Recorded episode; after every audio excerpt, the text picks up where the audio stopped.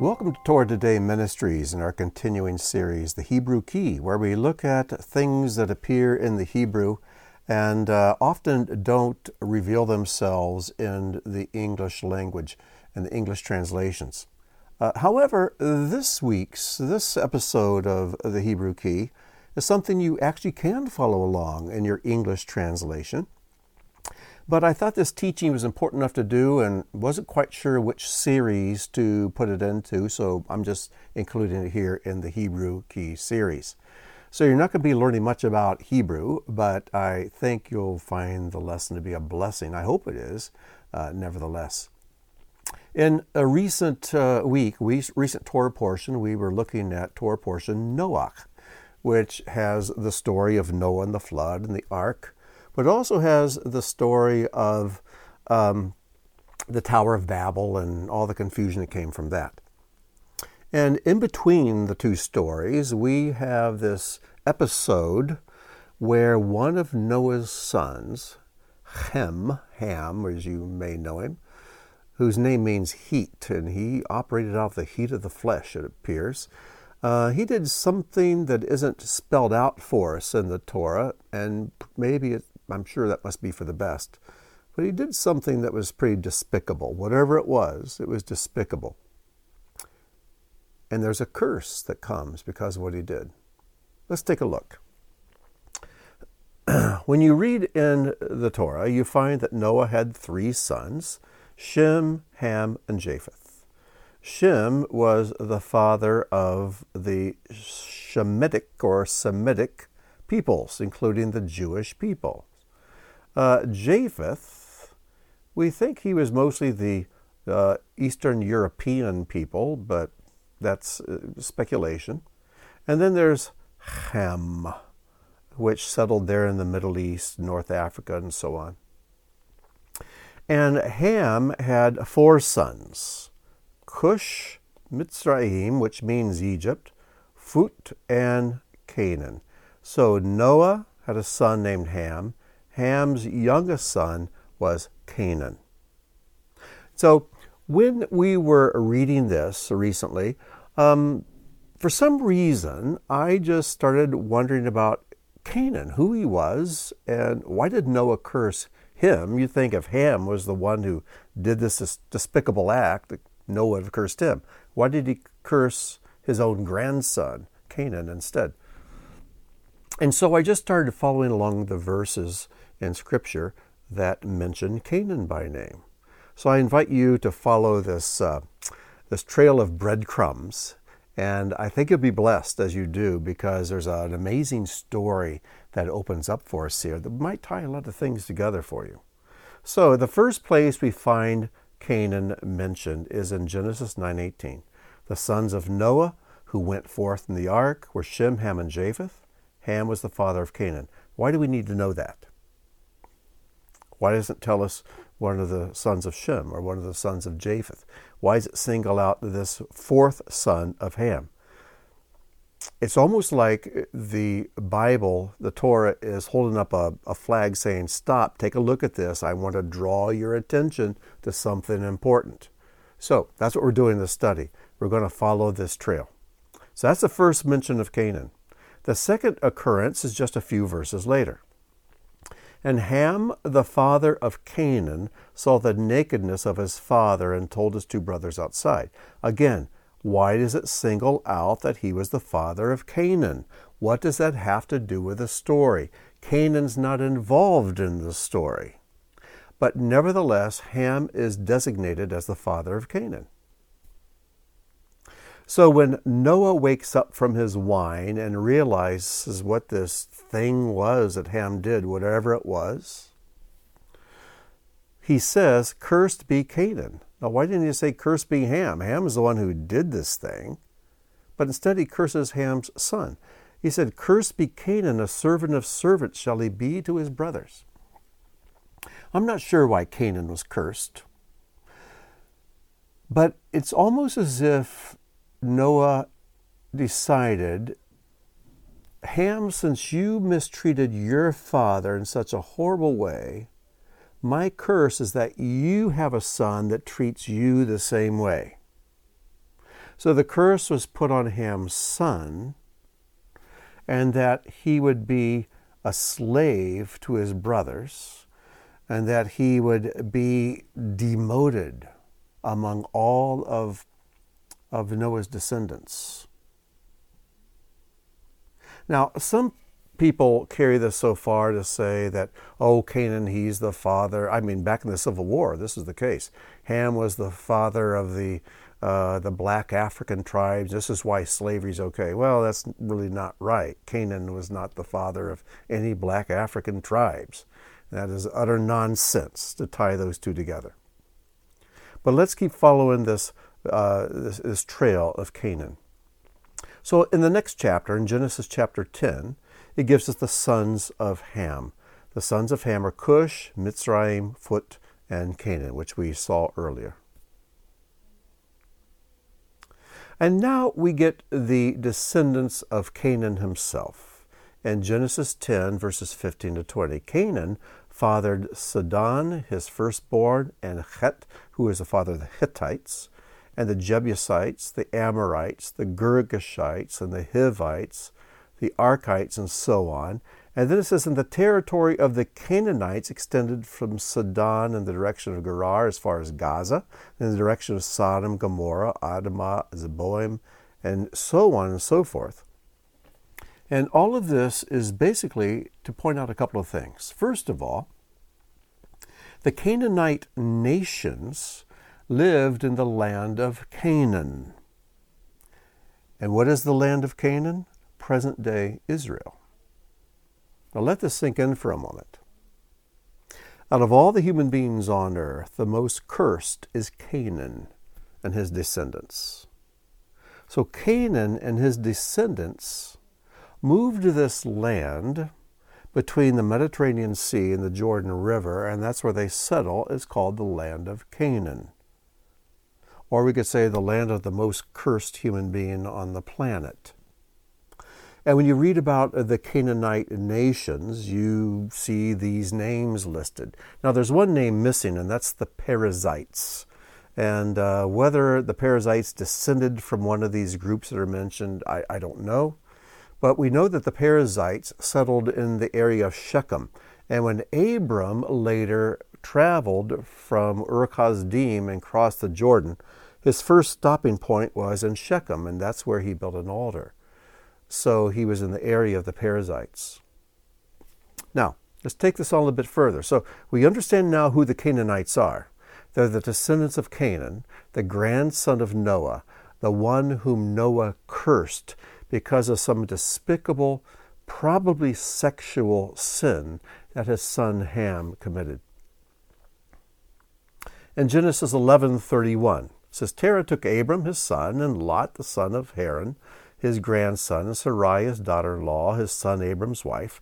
They went forth together from Ur of the Chaldeans to go into the land of Canaan. But when they came to Haran, they settled there. let's think for a moment. God calls Abram, and he says, I want you to leave your land, leave your family, leave everything that's familiar, and come to a land that I'm going to show you. And Abram would have known this story of Noah and Ham and Canaan. He would have known about the curse that Noah placed on Canaan. He would have known who the Canaanites were, the descendants of this cursed people.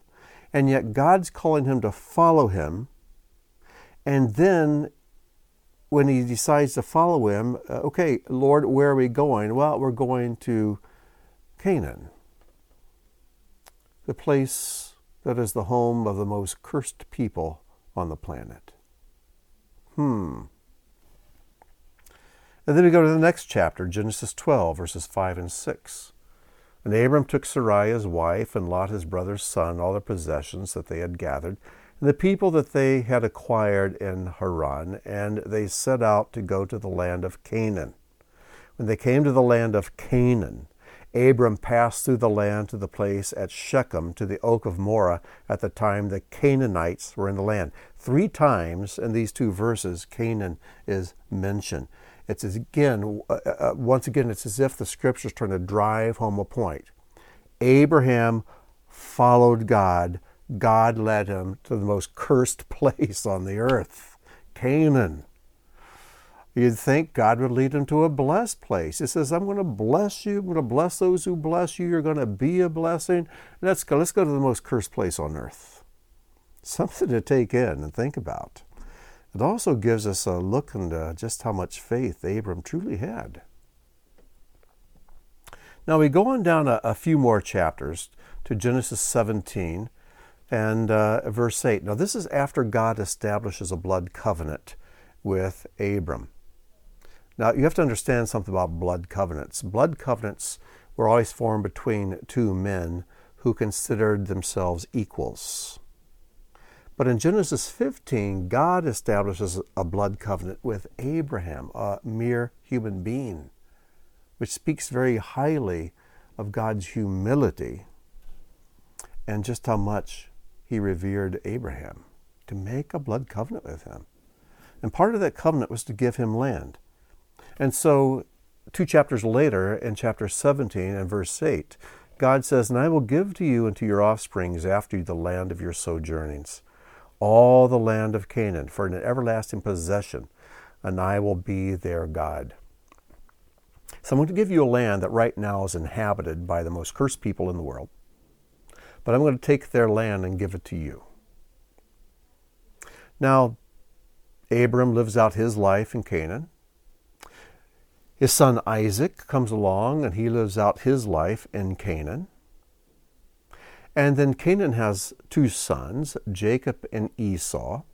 And uh, Esau, he intermarries with Canaanite women. And this very, very much displeased Isaac and his wife Rebecca. And you can understand why now, why this was so displeasing to them. But when it comes to Jacob, it says, Then Isaac called Jacob and blessed him and directed him, You must not take a wife from the Canaanite women. Why? This is a cursed people. Don't intermarry with them. And so he sends him back to uh, his hometown, back over on the east side of the Jordan. And that's where he meets his uh, uncle Laban, and you know the whole story. Now we go a bit further. And you go through the whole story of the Jewish people in the Torah and in Joshua and in the prophets. And then in Psalm 78, Psalm 78 is like a review of Jewish history. And you come to verses 54 and 55, and look what it says. And he brought them, the Jewish people, to his holy land.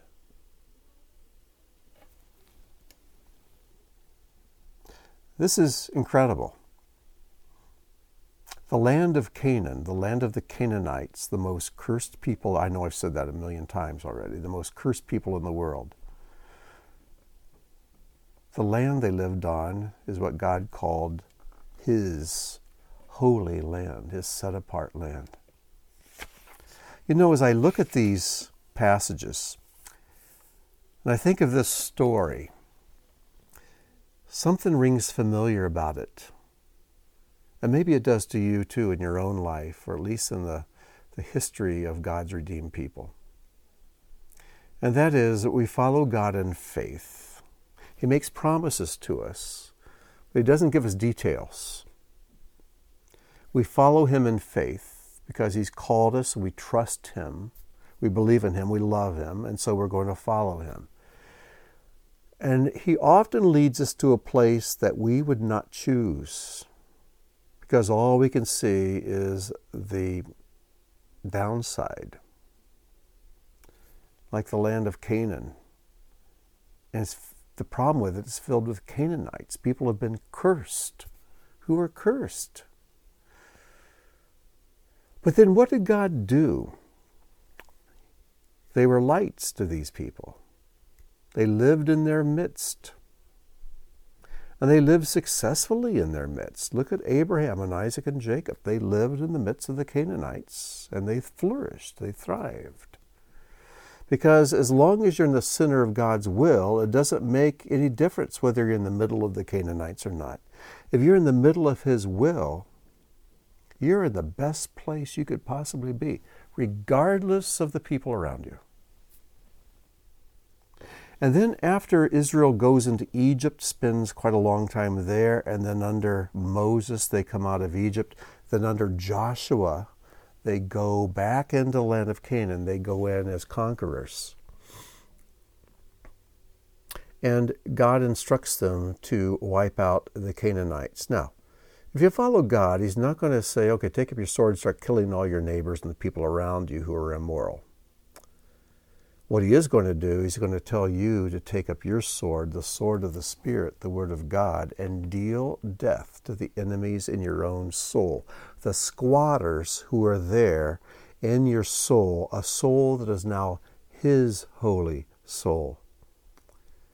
And we have to be merciless against the enemies of our souls, those things in us, those drives and inclinations, those sins that would want to gain a stronghold over us. And we must put them to death by God's word of truth. Uh, we must do it without mercy. Because this is now God's holy land. So I'm going to leave it right there with you. We followed a trail of breadcrumbs, just taking the appearances of the word Canaan and Canaanites. And to me, it, it makes kind of an amazing picture. It's an amazing journey that's outlined for us as we connect to these dots. So I'm going to leave it with you. I don't want to do all your thinking for you. I always like to leave it with you so you have something to think about and ponder. And don't hesitate to uh, drop an email with an insight to share or a question.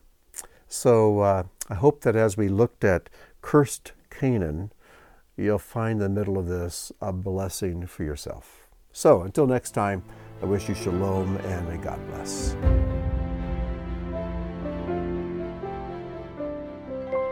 Amen.